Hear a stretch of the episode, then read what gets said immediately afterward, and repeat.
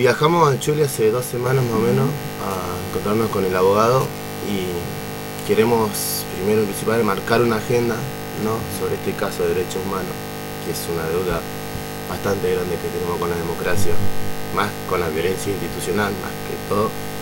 Y pudimos hacer que el abogado pueda participar mañana con la presencia también de su papá.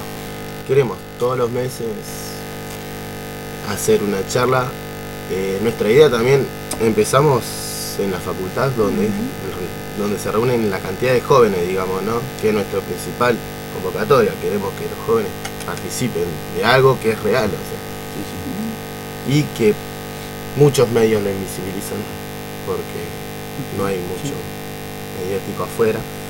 Y me gustaría también llevarlo a los barrios, que las próximas charlas sean donde realmente se sube vida. capaz que no es mucho lo que se va a hacer mañana, pero para nosotros abarca muchísimo. Están todos invitados mañana a partir de las 17 horas, acá en la Facultad del Comahue, en el auditorio, en el edificio nuevo. Va a estar muy interesante, va a haber una dinámica bastante importante del abogado. Siete horas charlamos con él cuando fuimos.